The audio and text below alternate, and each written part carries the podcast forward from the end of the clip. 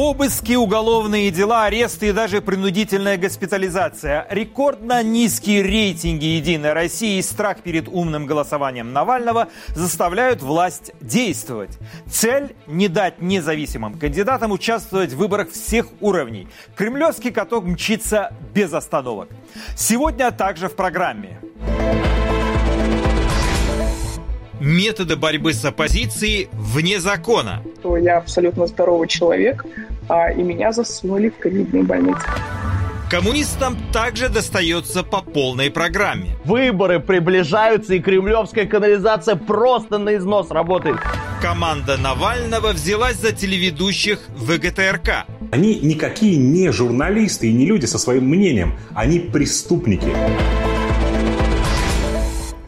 Это главные темы программы «Грани времени». Мы подводим итоги 30-й недели 2021 года. Меня зовут Мумин Шакиров. Мы начинаем.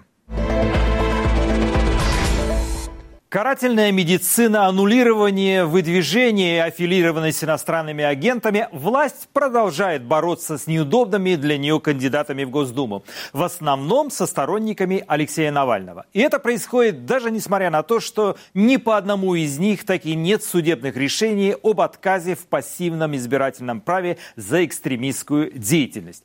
Тему продолжит Иван Воронин. Принятия данного решения в целом. Да можно? А, Секундочку. Секундочку. У вас есть что-то, что Об этом заседании территориального избиркома, где решалась судьба выдвижения кандидата в петербургский парламент Ирины Фатьяновой, саму Фатьянову предупредили за час. Вообще, к тому моменту эта же комиссия уже приняла решение о выдвижении Фатьяновой в кандидаты, но внезапно всплыли новые обстоятельства. на основании ответа Министерства юстиции э, сегодняшнего числа позволяет вам иметь приобретать статус кандидата. Запросы в Генпрокуратуру и Минюст по каждому кандидату – стандартная процедура, уверил один из членов комиссии. Большинством голосов, 6 против 1, 27 июля комиссия аннулировала выдвижение Фатьяновой. Ведомства в своих отчетах избиркому указали на причастность Ирины Фатьяновой к структурам Алексея Навального. Она возглавляла его петербургский штаб, а штабы признаны судом экстремистскими. Апелляция на это решение суда до сих пор не назначена. Нет ни одного судебного решения ни по одному из экс-координаторов штабов Навального с персональными претензиями. Избиркомы же продолжают ссылаться на тот самый закон, который журналисты сразу назвали законом против ФБК, признан властями иностранным агентом и экстремистской организацией. За связь с подобными – временное ограничение пассивного избирательного права. Просто, видимо, они думали, что я подписи не соберу и будут меня снимать по другой причине. Ну, скажут, вот мы ей дали все возможности, посмотрите, мы полностью соблюли закон, э, шли навстречу кандидат, но он не справился. Или там думали, ой, ну, зарежем по подписям, если соберет. В какой-то момент вы вышли на такую, как бы на такие скорости, на такие большие цифры, что даже мое присутствие, в принципе, в пространстве округа, общение с жителями, сбор подписей, ну, стал, видимо, очень невыгоден, потому что всего за один день вот такое решение сверху спустилось. В ее округе давно никто не бросал реальный вызов единороссу, рассказывает Ирина Фатьянова. После отказа в поддержке от партии «Яблоко» на выборы она решилась идти самовыдвиженцем. По словам политика, ее штаб взял бешеный темп в сборе подписей. Сборщики продолжили работу и после аннулирования выдвижения, несмотря на невозможность после аннулирования пользоваться избирательным счетом и агит-продукцией. Впереди рассмотрение жалобы Фатьяновой в городском избиркоме и, если понадобится, в центральном. Если ее восстановят в статусе кандидата, собранные в это время подписи будут считаться действительными. Я оптимистично настроенный человек, и всегда, когда считаю, что есть какая-то возможность, нужно за нее хвататься. А раньше времени опускать руки просто нельзя, потому что я каждый день, и мои сборщики в том числе, встречаются с людьми, которые не верят, что что-то можно изменить, не верят, что можно повлиять на политику, что у них есть выбор. И э, это, это сильно их демотивирует. И когда мы своим собственным примером показываем, что даже если сложно, даже если нам вставляют палки в колеса, мы все равно бьемся до конца, пока у нас есть такая возможность, не только за себя, а и за людей, которые нас поддерживают, за жителей, это других вдохновляет. Мне кажется, это хороший пример, как нужно действовать в любой ситуации. В своей правоте Ирина Фатьянова уверена. По ее словам, процедура аннулирования не предполагается законом. После выдвижения кандидата идет стадия его регистрации у самовыдвиженцев с предоставлением собранных подписей в свою поддержку. И только на этой стадии кандидат может быть снят. Это Радио Свобода подтвердила юрист Анастасия Буракова. Кандидату можно, например, отказать в регистрации, если избирательная комиссия находит какие-то вещи, ну, допустим, по новому закону принадлежность к экстремистской организации или поддержку а, формы методов экстремистской организации. Но такой процедуры, как аннулирование выдвижения, ее просто законом не предусмотрено. Поэтому избирательная комиссия вышла за пределы своих полномочий и приняла решение, которое она по закону просто не может принять. Тех, кого нельзя аннулировать, будут маркировать. В Центре избиркоме, сославшись на данные Минюста, потребовали от партии «Яблоко» уточнить аффилированность с иностранными агентами экс-директора «Открытой России» Андрея Пивоварова и правозащитника Марины Огольцовой. Пивоваров – учредитель и глава, признанной иностранным агентом организации «Открытый Петербург» по поддержке независимых муниципальных депутатов, а Огольцова получала денежные средства от Института прав и публичной политики. Его признали иностранным агентом уже после подачи документов о выдвижении Огольцовой. «Яблоку» придется маркировать не менее 15% площади агитационной продукции, указывая, что среди их кандидатов есть аффилированные. Самим кандидатам не менее 25%. Это первые выборы, на которых а, вот эта норма будет применяться. Собственно, это такие первые кейсы, когда избирательная комиссия по своей инициативе кого-то признает лицом аффилированным с иностранным агентом. А, в отличие от иностранных агентов, физических лиц, СМИ или НКО, а, списка лиц, аффилированных с иностранными агентами, просто нет. Ну, то есть человек сам добровольно должен носи, носить на себя желтую звезду и в заявлении о согласии баллотироваться указать «я лицо, аффилированное с иностранным агентом». Приехала моя карета, стоят судебные приставы, фиксируют в Мурманске больше двух недель держат на принудительной госпитализации кандидата в депутаты местного горсовета Виолетту Гурдину, экс-главу Мурманского штаба Навального. Госпитализацию назначил суд при отрицательном ПЦР-тесте из независимой лаборатории на руках у активистки. Коронавирусом она, по ее словам, переболела в июне и давно выздоровела. До 9 августа Грудина должна подать документы на выдвижение. Она пыталась воспользоваться правом оформиться через администрацию больницы, но в избирком документы так и не попали. С 26 июля Грудина держит голодовку эта история придумала только для того, чтобы я не успела подать документы на выдвижение. А, ну, что сейчас и успешно делается со стороны администрации, воспрепятствование мне передачи этих документов и лишение меня личной свободы. Как и до госпитализации я была абсолютно здоровым человеком, пусть и переболевшим. Так и сейчас я, помимо голодовки, конечно, чувствую себя хорошо, у меня отличные показатели, как у космонавта. Просто нужно вдуматься в тот факт, что я абсолютно здоровый человек, а, и меня засунули в ковидные больницы к тяжело больным людям. По решению суда Грудина госпитализирована до получения отрицательного теста на коронавирус. Правда, делать его никто не собирается. После официальной выписки Виолетта Грудина планирует написать заявление на всех, кто причастен к ее принудительной госпитализации. О том, как и кто в Кремле принимает решения по нейтрализации неугодных политиков, я хочу поговорить с политологом, научным сотрудником Института европейских, российских и евразийских исследований Университета Джорджа Вашингтона Марии Снеговой. Мария, здравствуйте.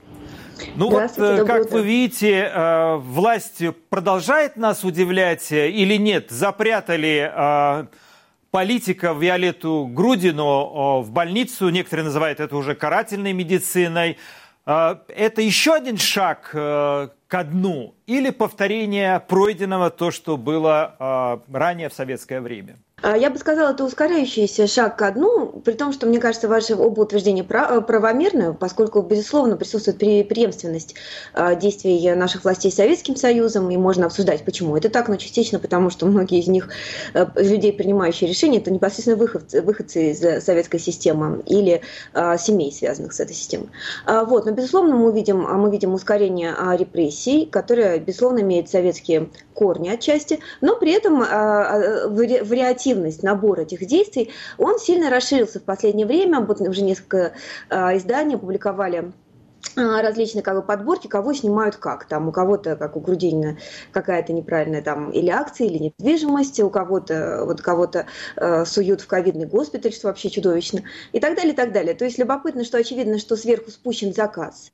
Но там на местах, возможно, принимают разные решения, потому как именно обращаться в данном случае, каким образом снимать независимых кандидатов с, выбором, с выборов, исходя там из ситуации на местах. Мария, вот вы сказали, бросили такую фразу «сверху спущен заказ». Эксперты утверждают, что репрессивная машина Кремля работает без ведома Путина на автопилоте, и президент уже не контролирует своих подопечных. Вы согласны с этим? Мне кажется, у нас в России очень персоналистская система, и много об этом, в частности, я писала в своих работах. То есть Путин все равно на самом верху принимает э, главное решение, дает отмашки. И в этом плане, как бы утверждать, что он ничего не знает, не подозревает, я бы не стала. А, есть э, некая логика системы, судя по всему, в 2020 году, когда были произведены конституционные поправки, было решение, что Путин с нами остается пожизненно. И э, исходя из этого, а, выводы, как бы, на которые еще наложилась Беларусь и необходимости выигрывать выборы на фоне падающих рейтингов и Путина, и Единой России, э, выиграть их любыми способами. То есть больше не стесняться в средствах, как это происходило ранее. Но, конечно, это все происходит происходит э, с отмашкой э, главного действующего лица Владимира Путина. Здесь у меня никаких сомнений нет. То есть, э, если у него спросишь, Владимир Владимирович, вот смотрите, используют методы карательной медицины, он скажет, да что вы говорите, я понятия об этом не имею, не имею. И, и вообще, мне кажется, это не совсем правда. Вот как, как он ответит на такой вопрос, как вы думаете? Ну, я не любитель залезать в голову Владимира Путина. Предыдущие попытки показали, что это не всегда успешно получается. Но, конечно, он просто, он часть, он часть системы, которую он создал. В этом смысле, для знаменитая цитата Володина, да, что нет Путина, нет России. На самом деле, даже должна читаться «нет Путина, нет путинского режима». Здесь, безусловно, так. А авторитарные режимы нашего образца персоналистского, кстати, более персонализированного, чем советская система была даже, что достаточно ирони... забавно. А, такие режимы имеют свойство умирать а, вместе с их создателем. То есть они живут столько, сколько живет их лидер. Ну и понятно, что он готов бороться за собственное существование у власти, это его одна из основных целей, и вместе с тем за существование его режима до победного конца. Но, конечно же, Путин имеет э, КГБшную привычку не все никогда не, не говорить правду, поэтому, естественно, он найдет способ объяснить, почему там наша э, там, медицина, скажем, лучшая медицина в мире. Мария, Что вот вы в одном из своих ответов упомянули фамилию Грудинина. Вот борьба с КПРФ, с недопуском Грудинина на выборы и наездом на саратовского депутата Николая Бондаренко, это не предумышленное поднятие рейтинга коммунистов или контролируемое Кремлем шоу, чтобы мы просто не скучали? Нет, ну, конечно, есть э, момент э, зачистки оппозиционного поля и даже в системной оппозиции всего, что может помешать, э, скажем, там, кремлевским кандидатам чаще всего это кандидаты от Единой России, там набрать э, нужные э, голоса. Да? А у Единой России тяжелая ситуация, особенно в Москве, всего 15% поддержки, э, по стране 27%, это очень низкие цифры, а забрать надо там супер, ну, абсолютно большинство в парламенте, то есть это трудная задача, на самом деле, перед ними стоит, несмотря на фальсификации, потому что все не сфальсифицируешь. И понятно в этой ситуации, что они стараются избавиться от любых наиболее сильных конкурентов конкурентов. Ну а Грудинин, конечно, Кремлю давно мозолит глаза. Достаточно забавно, что человек, конечно, вызвавшись помочь в свое время Кремлю, да, и выступить на президентских выборах, в итоге, в общем-то, уничтожил свою собственную судьбу, потому что э, его преследуют уже достаточно давно очень активно Кремль из-за того, что у него есть реально а, популярность э, среди россиян. Что может э, в таком случае или в нынешней ситуации спасти Единую Россию, чьи, чьи рейтинги низки как никогда? Ее может спасти отсутствие выборов, э, что нам, собственно, и предлагает э, режим э, к сентябрю. Да? Электоральное законодательство по подсчетам голоса изменилось там в преддверии этих выборов 19 раз, или какая-то вообще безумная цифра. Такого даже на, нашем, на нашей, в течение наших наблюдений, в общем-то, не было, потому что наши выборы вообще трудно назвать чистыми и свободными было. Далее, видите, этого мало. Кремлю ввели там трехдневное голосование, чтобы увеличить возможность дефальсификации информацией. Вводят электронное голосование, которое вообще никак не проконтролируешь. Но даже этого недостаточно. Теперь они решили просто снять вообще от самых отдаленно популярных кандидатов э, с выборов. То есть они действительно в этом смысле работают э, так, это каток разогнался. Мы уже был момент какой-то в июне, когда просто уже каждому кандидату, независимо объявившему о своем выдвижении на этих выборах, тут же э, приходили силовики с каким-нибудь делом. А, то есть абсолютно сигнал четкий, не идите, не смейте, потому что вы сразу же окажетесь в местах не столь отдаленных. Другое дело, что э, я бы не э, говорила, что выборами ограничится этот репрессионный каток, поскольку, мне кажется, основная причина не только в выборах, которые Кремль боится там, не получить нужного результата. Но и вообще в некой природе режима он перерождается в гораздо более репрессивную диктатуру, и происходит это под влиянием а, двух событий, с моей точки зрения. Это первое, а, конституционные поправки, принятые в прошлом году, которые Путину фактически, как я говорила, пожизненно дали а, возможность править Россией.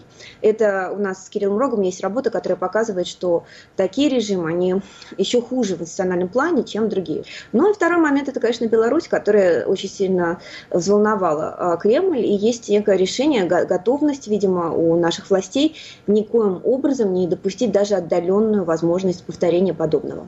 Мария, насколько важно э, для Кремля, э, чтобы эти выборы выглядели более-менее прилично? Европа, США и другой цивилизованный мир могут не признать эти, эти выборы легитимными, и это будет 450 статистов, которые будут просто, ну, или не въездные, или просто никто их не позовет в международные институты.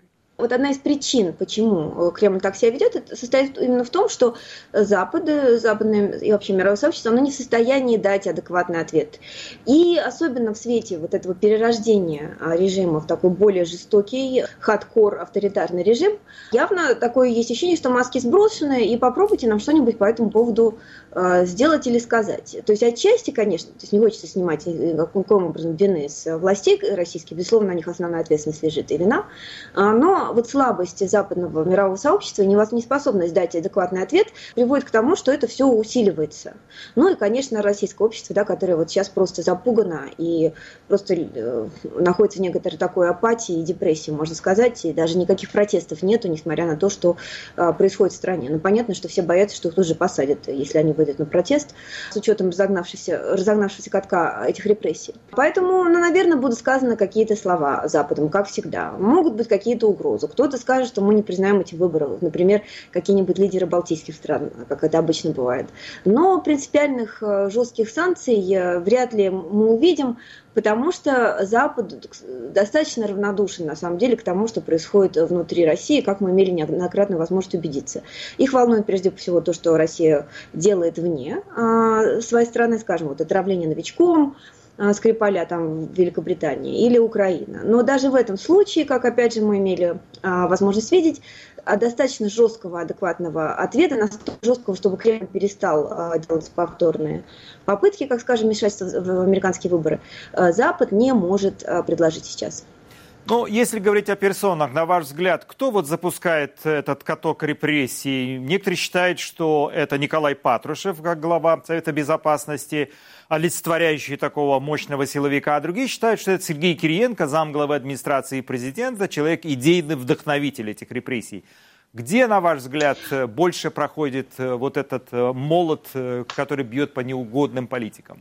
Как известно, а, когда бульдоги под а, ковром дерутся, да, по цитате а, Черчилля, трудно на самом деле понять, что именно там происходит, но есть косвенные признаки, по которым можно, безусловно, увидеть усиление силовиков. Вот здесь я бы это подчеркнула. То есть мы понимаем, да, что Совет Безопасности сейчас очень сильно увеличил свою роль и принимает основные решения, это уже достаточно давно.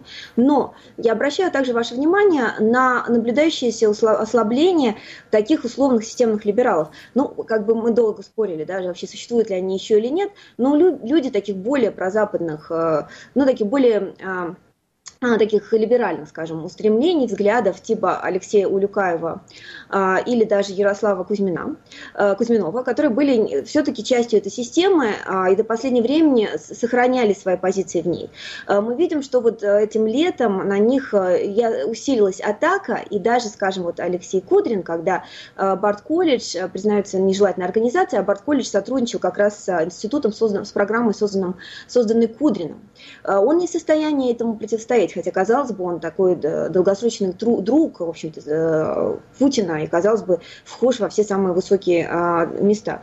Та же та самая история с Ярославом Кузьминовым, который фактически был, а, можно сказать, э, уволен с по позиции, в общем, его попросили уйти в отставку с позиции ректора Высшей школы экономики. То есть вот это наблюдающееся ослабление определенных групп говорит нам о том, что силовики, безусловно, сейчас очень а, усилились. Но, конечно, там более, будет мне труднее сказать, насколько там велика а, в этом процессе а, роль Кириенко но я, я бы предположила, что, безусловно, есть усиление силовиков, и это связано с тем, что режим а, принял решение любой ценой удержать власть.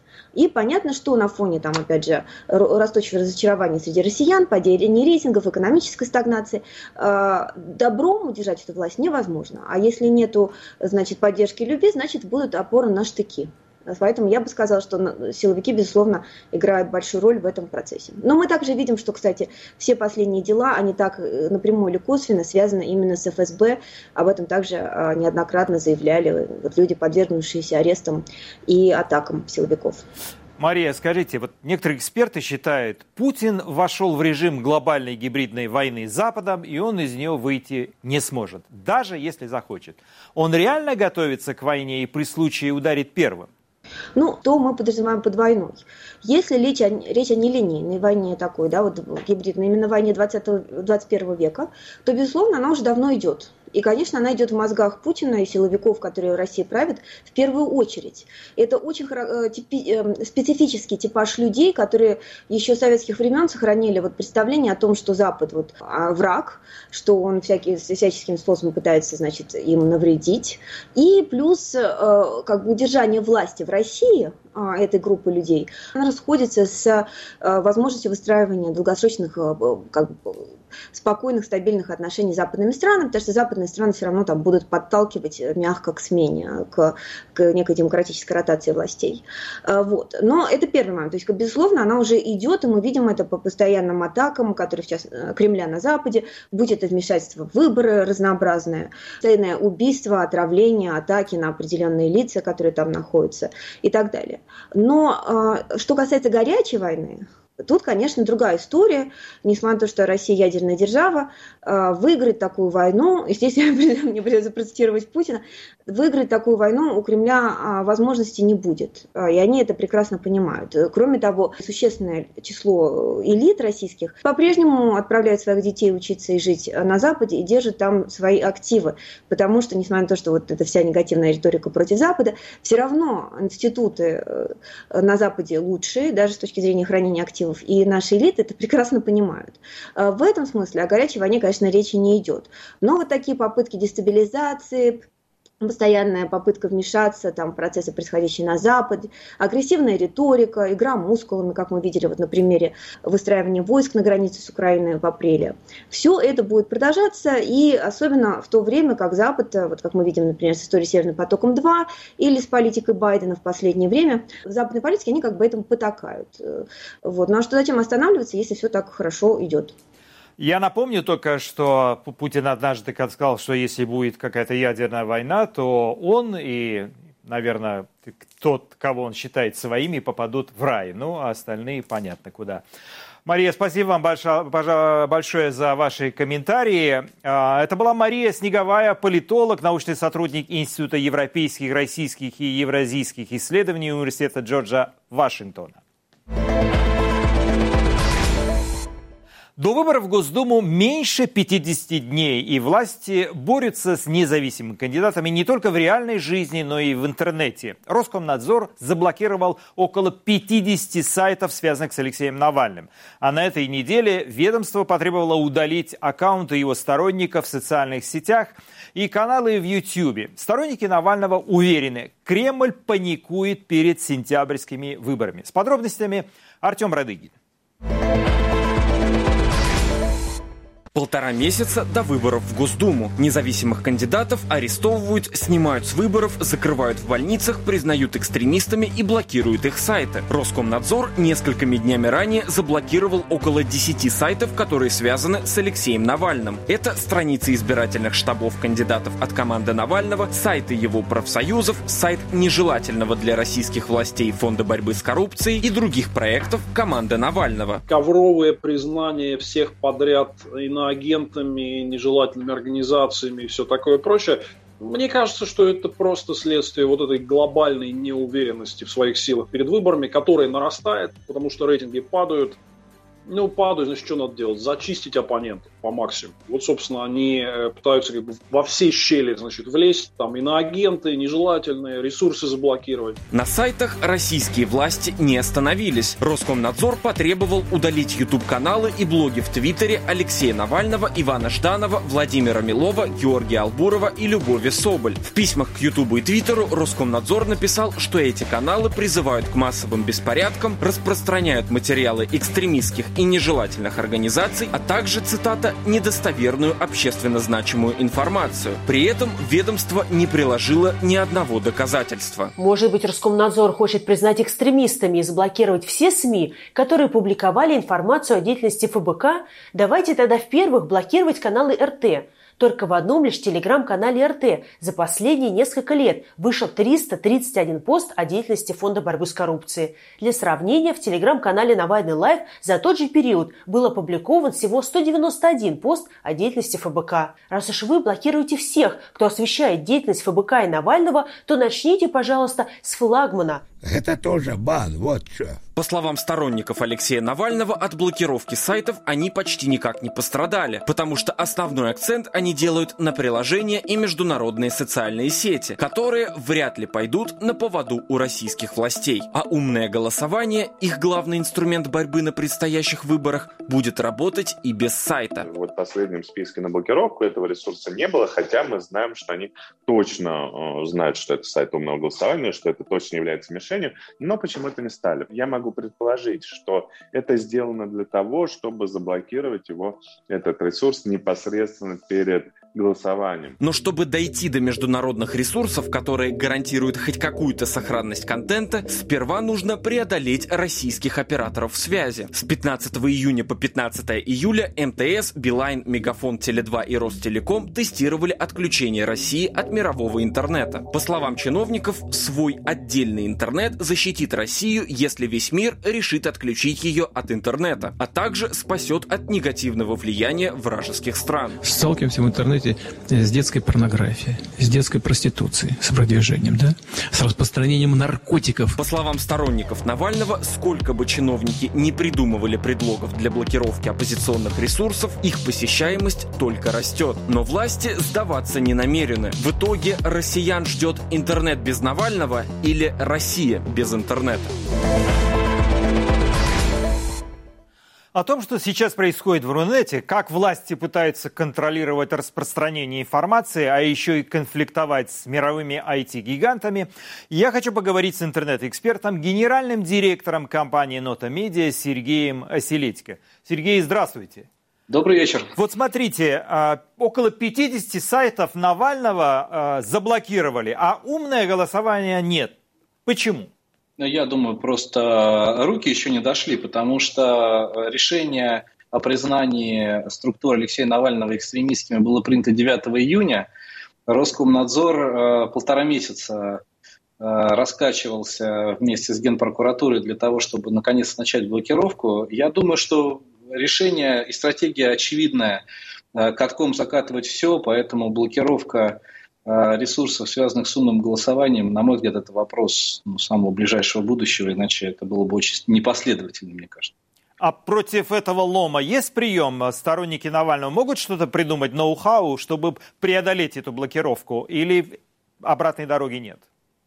Ну, э, против блокировок э, есть проверенные способы борьбы, там VPN, и так далее. Среди сторонников Навального уже это довольно э, известные методы, они ими довольно активно пользуются. Понятно, что массового охвата не будет такого большого, но есть еще рассылки, есть еще телеграм-каналы, которые пока не блокируются так легко, как можно заблокировать сайты в Рунете. Ну и плюс еще есть YouTube, все-таки это немножко другая история. Основная аудитория всех этих э, роликов э, Алексея Навального и его соратников, она именно в Ютубе находится. Это пока еще э, работает и под вопросом, получится Ну вот как раз я нет. хочу, Сергей, вас спросить. Роскомнадзор потребовал а, у YouTube э, заблокировать каналы Навальный Лайв и Любовь Соболь. Были ли случаи, когда YouTube блокировал оппозиционный контент по требованию госорганов?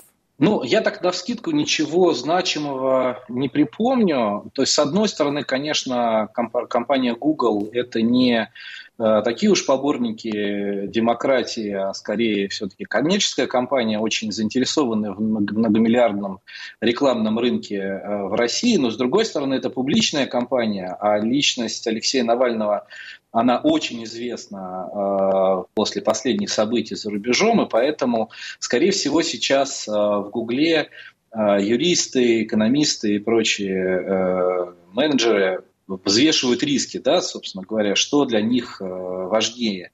Публичный скандал с реакциями на фондовых рынках там и так далее, или же вот, экономика. И мне кажется, сейчас никто кроме там, топ-менеджеров Гугла, не скажет, в какую сторону эти весы склонятся в ближайшее время. Будем надеяться все-таки, что а, YouTube не будет блокировать а, по, по политическим мотивам а, контент, хотя ну, ну, как бы я сейчас уже не удивлюсь ничему.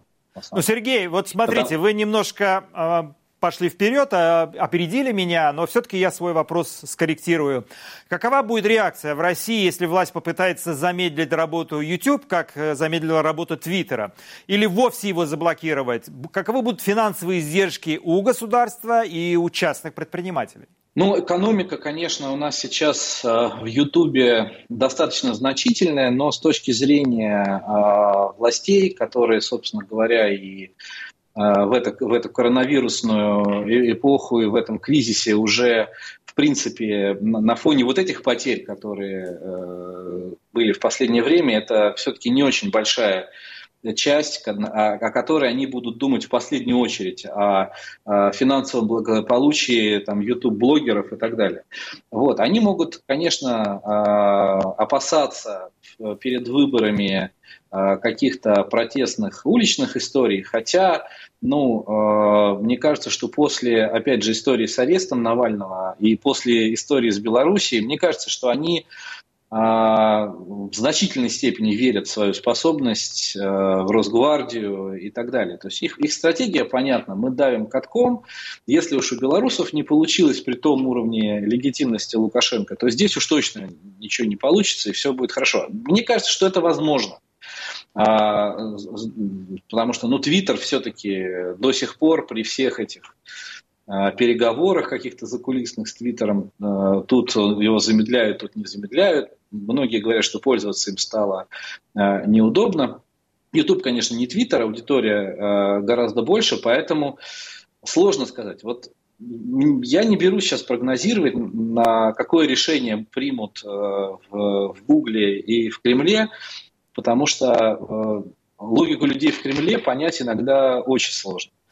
Хорошо, тогда я вас э, спрошу вот о чем. Э, готов ли Кремль вообще пойти на масштабную войну с Google или Facebook? Ну, на, дан, на, на данный момент есть ощущение, что нет.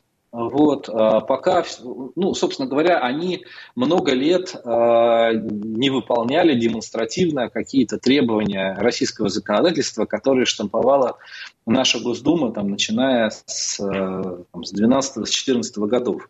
Вот. И при этом пока все еще работают. При этом их периодически штрафуют. Вот Google недавно выкатили очередной штраф, Facebook опять заплатил. То есть им э, миллионы рублей штрафов э, выкатывают, они их платят. То есть вроде бы они ссориться не хотят, и, но с другой стороны, на какие то есть какие-то там у них идут э, свои брачные танцы у этих IT-гигантов с с, э, с, там, с администрацией президента, с Роскомнадзором и с э, Минкомсвязь.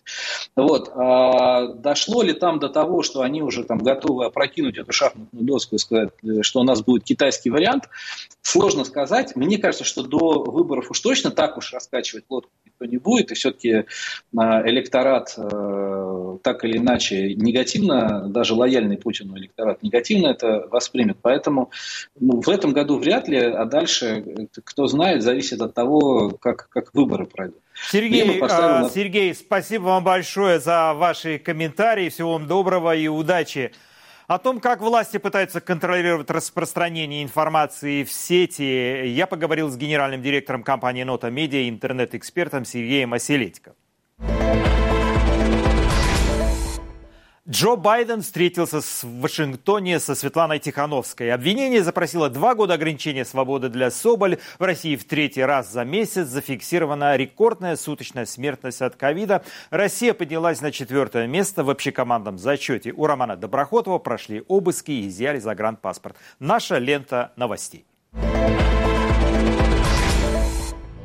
Президент США Джо Байден встретился в Вашингтоне с бывшим кандидатом в президенты Беларуси Светланой Тихановской. После она рассказала настоящему времени, что хотя встреча в Белом доме длилась всего порядка 15 минут, Тихановская увидела в Байдене, дали цитата, человека, которому не безразлично, что происходит в Беларуси. Тихановская находится в Штатах по приглашению Госдепартамента. Она уже встретилась с госсекретарем США Энтони Блинкиным, его замом Викторией Нуланд членами Конгресса. А кроме того, провела переговоры в Белом доме с помощником президента по нацбезопасности Джейком Салливаном.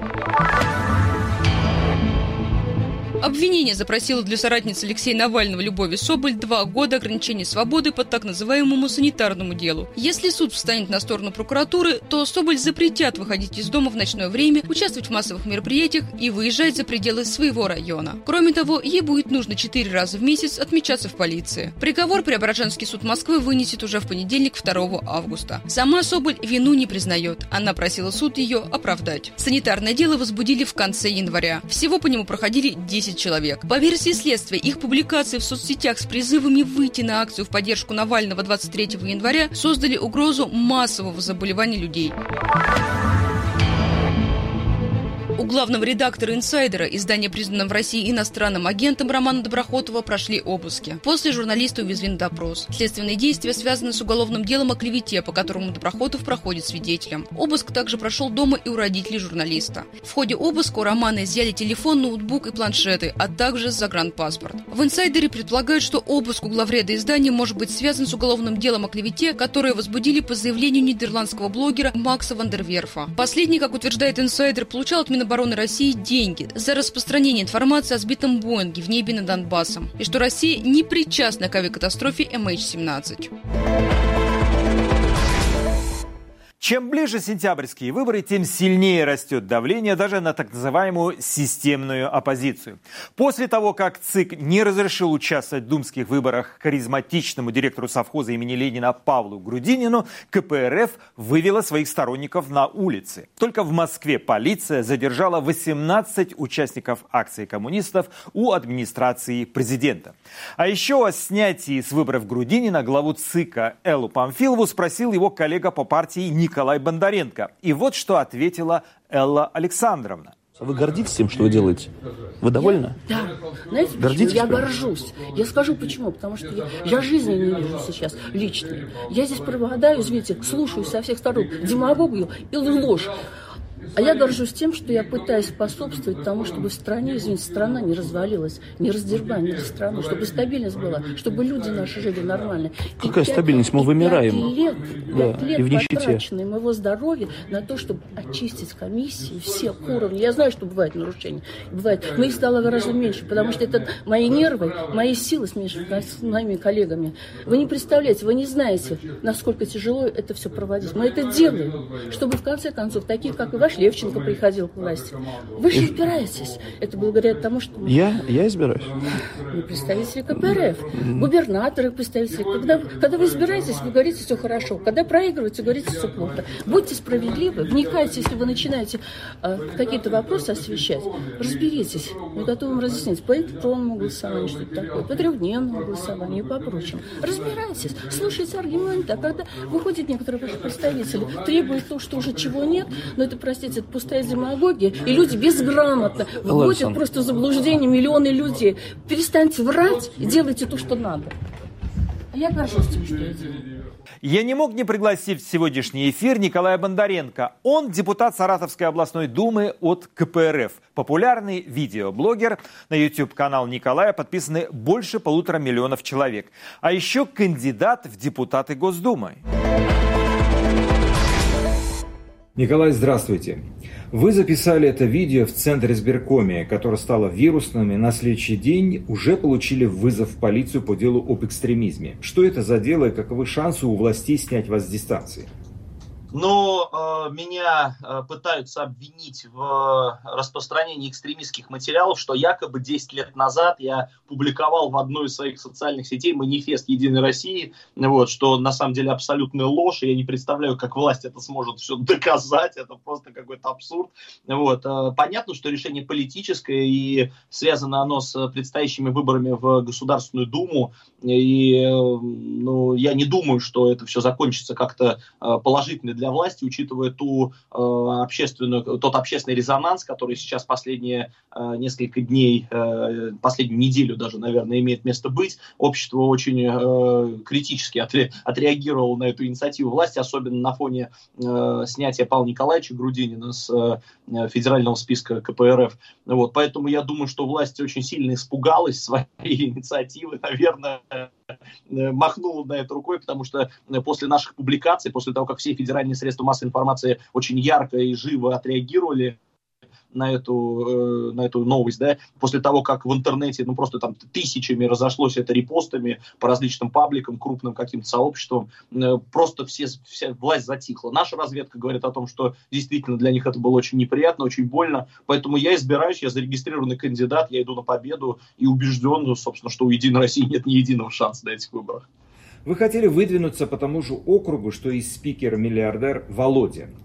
Все ожидали интересной схватки, но вдруг вы ушли из этого округа и выдвинулись по-другому. Как тяжело вам и вашим коллегам из КПРФ далось такое решение? Ну, я не согласен с формулировкой, что я ушел. Дело в том, что когда я озвучивал это решение на своем YouTube-канале, в э, социальных сетях, журналистам давал на эту тему комментарии множество раз, я говорил о том, что я готов выдвинуться против самого сильного кандидата, даже если это будет Володин, да кто бы ни был, кто бы ни шел по Саратовской области. Ну, конечное решение будет за партией, за съездом. И на съезде по этому поводу действительно была большая дискуссия. Вячеслав Викторович, насколько мне помнится, я не знаю, вы меня поправьте, если не так, говорил, что он направит в адрес съезда письмо с требованием, чтобы я выдвигался по его округу. Может быть, повлияло и этот факт, что письма не было, да? Э, может быть, э, я не знаю, были какие-то другие аргументы. Я не был делегатом съезда, не участвовал в обсуждении, не голосовал по этому вопросу, э, потому что обсуждение было открытым только для делегатов. Вот, я таковым не являлся.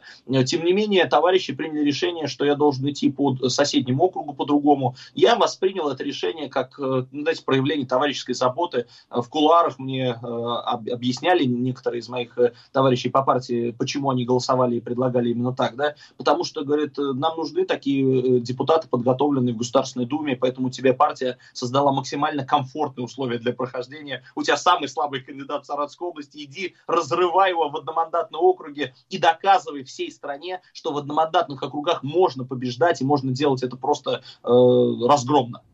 Как происходило заседание ЦИК, на котором снимали с выборов Павла Грудинина? Была ли у представителей вашей партии возможность высказать свое несогласие с этим решением, как-то поспорить?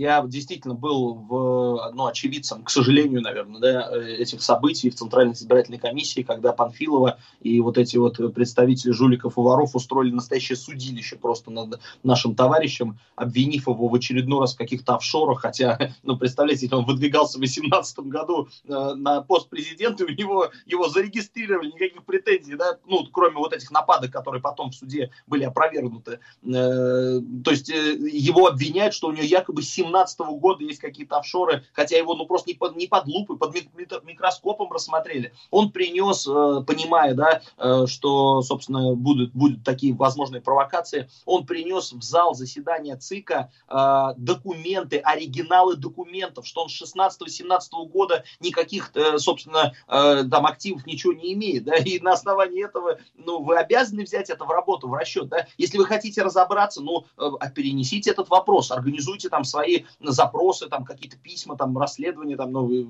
я в кавычки это слово беру. Но Панфилова и Центральная комиссия была неуклонна своим большинством. Они лишили э, Павла Николаевича возможности выдвигаться по федеральному списку гарантированно стать депутатом. Правда, на нашей стороне мы обратились в суды. Если необходимо, дойдем до Верховного, до Европейского дойдем, если необходимо. По всей стране наши э, товарищи, партийные организации готовятся к протестным акциям, одиночные пикеты, флешмобы, э, уличные публичные мероприятия. И этот вопрос мы просто так не, не, не власти не отдадим. Поэтому Павел Николаевич, я уверен, должен и будет э, избираться, и будет избранным, как бы власти этого не хотелось. Почему Зюганов не вывел на улицы тысячи людей, чтобы защитить самого сильного и, наверное, популярного кандидата от КПРФ? Зюганов заявил прямо в стенах Центральной избирательной комиссии, что КПРФ готовится к федеральным протестным акциям. Э, другой вопрос, вы лучше меня знаете, как опытный человек, что на это нужно время, нужно напечатать э, материал, да, то есть пригласительные листовки, нужно подготовить, соответственно, э, базу правовую для всех этих вещей. И в ближайшее время, я уверен, вы увидите, собственно, на улице вот это противостояние, которое, еще раз говорю, власти сейчас перед выборами, ну, просто ножом поселось. Давайте посмотрим фрагмент из фильма про телеведущего Евгения Попова и его супругу, который выпустила команда Навального. ВСУ и войска НАТО учатся атаковать Донбасс. Хлеба на Украине нет. США пробивают дно. ЕСПЧ вступился за российских геев.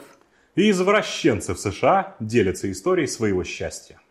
Это только последние несколько видео на их государственном YouTube-канале. Они никакие не журналисты и не люди со своим мнением. Они преступники, иначе не скажешь. Каждый день Евгений Попов выходит из дома, садится в свой новенький Мерседес за 7 миллионов рублей и устремляется к панелькам в Кунцево или в Филях, где начинает свое ежедневное, но теперь уже предвыборное шоу. Мы сегодня же с вами напишем письма. Мы тут подлатаем, я думаю, разберемся с тем, чтобы обслуживали хорошо. По задумке Единой России они должны сделать Евгения Попова таким близким народу. Но давайте подумаем, насколько близок даже московскому избирателю человек, у которого только столичной недвижимости мы обнаружили на почти 300 миллионов рублей. Вот цены э, на недвижимость и даже на машину. Вот на машину, цена на машину завышена на несколько миллионов. А, а, а цены на квартиры, на вот, квартиры, вот, вот эти две квартиры за 130 миллионов? А, и а, никогда в жизни у меня не было никакой недвижимости за 140 миллионов. А даже если бы была, то я, все мои доходы открыты. Насколько глубоко проникает государственная пропаганда в умы граждан, что они готовы проголосовать за такого телеведущего, как Евгений Попов?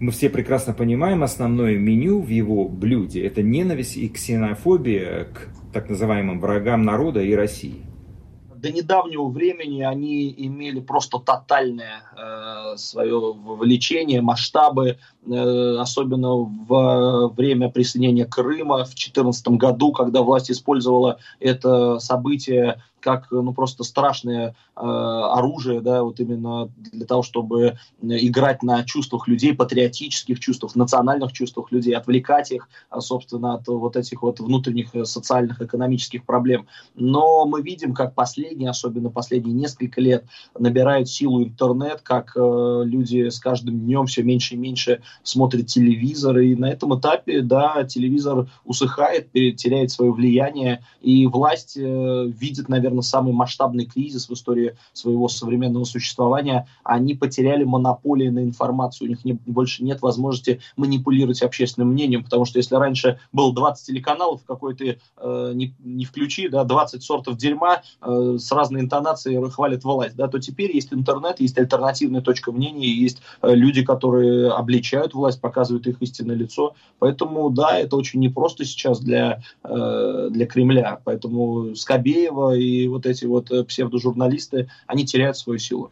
Вы поддерживаете умное голосование Навального, которое не поддерживают многие из противников действующей власти. Почему? Я поддерживаю умное голосование, как и любую инициативу, нацеленную на то, чтобы уговорить, убедить, поднять людей с диванов, с, э, с их квартир и привести на избирательные участки и проявить свою гражданскую ответственность. Да? Я считаю, что это предложение, как и э, любые другие, направленные на эту тему, они максимально прогрессивны, потому что э, на сегодняшний момент власть заинтересована убедить людей в обратном. Нам навязывают, что выборы ни на что не влияют, что от нас ничего не зависит, что там наверху все решили. И люди остаются дома, и за них гораздо легче голосовать. А те, кто не пошел голосовать против власти, вряд ли пойдут отставить свой голос на улицу. В результате с нашего молчаливого согласия происходит вот эта грабительская политика. Мы сами отдаем негодяям нашу страну в руки. Естественно, они используют ее в личных интересах для личного обогащения. Поэтому Навальный, выступая с инициативой, ребята, приходите, неважно за кого, лишь бы не за э, единую э, Россию, приходите и голосуйте за э, достойных э, кандидатов, а учитывая, что на практике и 80-90% предложений умного голосования это все-таки мои товарищи по всей стране, по регионам, по городам,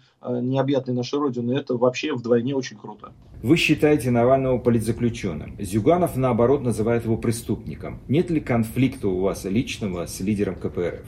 Нет, у меня с Геннадием Андреевичем товарищеские отношения, как и с любым моим товарищем по партии. Собственно, я, как и Геннадий Андреевич, разделяю и добиваюсь, собственно, программы партии, да, я считаю, что это единственный путь к выводу страны, страны России из политического кризиса, из вот этой нищеты и грабительской политики. Не косметическое, а коренное изменение социально-экономической формации да, и реформы, которые не подлатают этот убогий разруша, разрушенный фасад, а коренным образом его изменят. Поэтому э, мы с Геннадием Андреевичем и с коммунистической партией в целом э, сражаемся за интересы большинства именно для того, чтобы чтобы э, вот это несправедливое распределение общественных благ э, перенаправить из карманов олигархов в интересах абсолютного большинства. Что касается позиции Геннадия Андреевича по Навальному, вам лучше уточнить у Геннадия Андреевича. Я свою позицию озвучивал не единожды.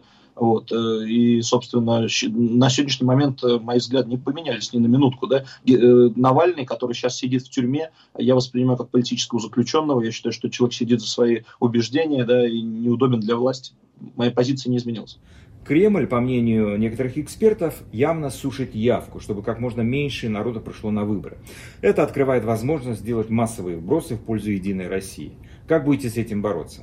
Конечно, это одна из самых грязных и лживых методик фальсификаций, э, благодаря которой Единая Россия достигает э, нужного им результата. Ведь вброшенные ими там 10-20% голосов или административный ресурс 15%, э, наверное, при явке в 30 будет иметь большое значение. Если на выборы придет 70-80% да, протестным голосованием, они просто растворятся и ни на что не повлияют. Поэтому да, убить в людях надежду и веру в государственные институты, в общественные институты, в их возможность что-то изменить и на этом, собственно, а, заставить людей остаться дома, а за них расписаться на участках. Да? Правда, подписи не очень будут похожи на оригинал, но кто это будет проверять, да, они так рассчитывают. Поэтому э, они будут на это нацелены, мы это понимаем прекрасно. И самое лучшее, самое основное, что мы должны им противопоставлять, э, мы должны донести до людей, э, что выбор есть. Мы должны донести до людей, что э, терпеть ну, должно уже надоесть. Мы надеялись, мы ждали, мы пробовали, плохо получается, становится только хуже. И в этом мире, в этом страшном будущем будут жить не просто мы, будем, будут жить наши дети.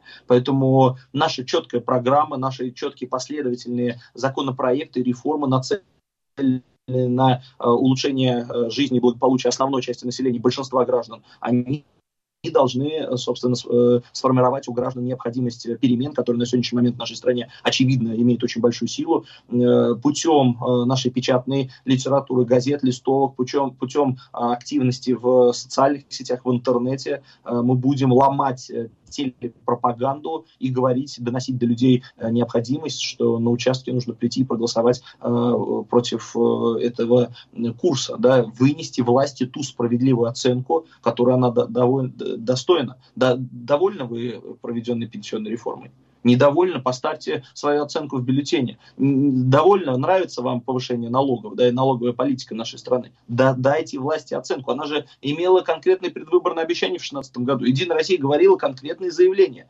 Получилось им сделать вашу жизнь лучше? Или вы стали более, более бедными и бесправными? По-моему, ответ здесь очевиден. Поэтому я убежден, что на эти выборы власть столкнется с такой проблемой. Да, они настолько э, плохой ситуации, 10-15% поддержки по оценке социологов психологов, при том, что это приблизительно тот уровень э, административного ресурса, который они имеют. Что они будут делать, понятно, будут фальсифицировать, но здесь мы приведем на каждый участок наших наблюдателей, наших членов комиссии, мы их обучим, мы их вооружим самыми передовыми знаниями, да, и здесь нужна будет помощь всего журналистского сообщества, в том числе вашего агентства, да, вас лично, донести до каждого избирателя, что нужно записаться в наблюдатели, нужно записаться в члены комиссии, потому что никто за нас наши проблемы не решит. Николай, большое вам спасибо за беседу. На этом я заканчиваю эфир программы «Грани времени». Смотрите его на сайте Радио Свобода и телеканале «Настоящее время». С вами был Мумин Шакиров. Подписывайтесь на канал Радио Свобода и ставьте лайки этой трансляции. Так ее смогут увидеть больше людей. Увидимся через неделю.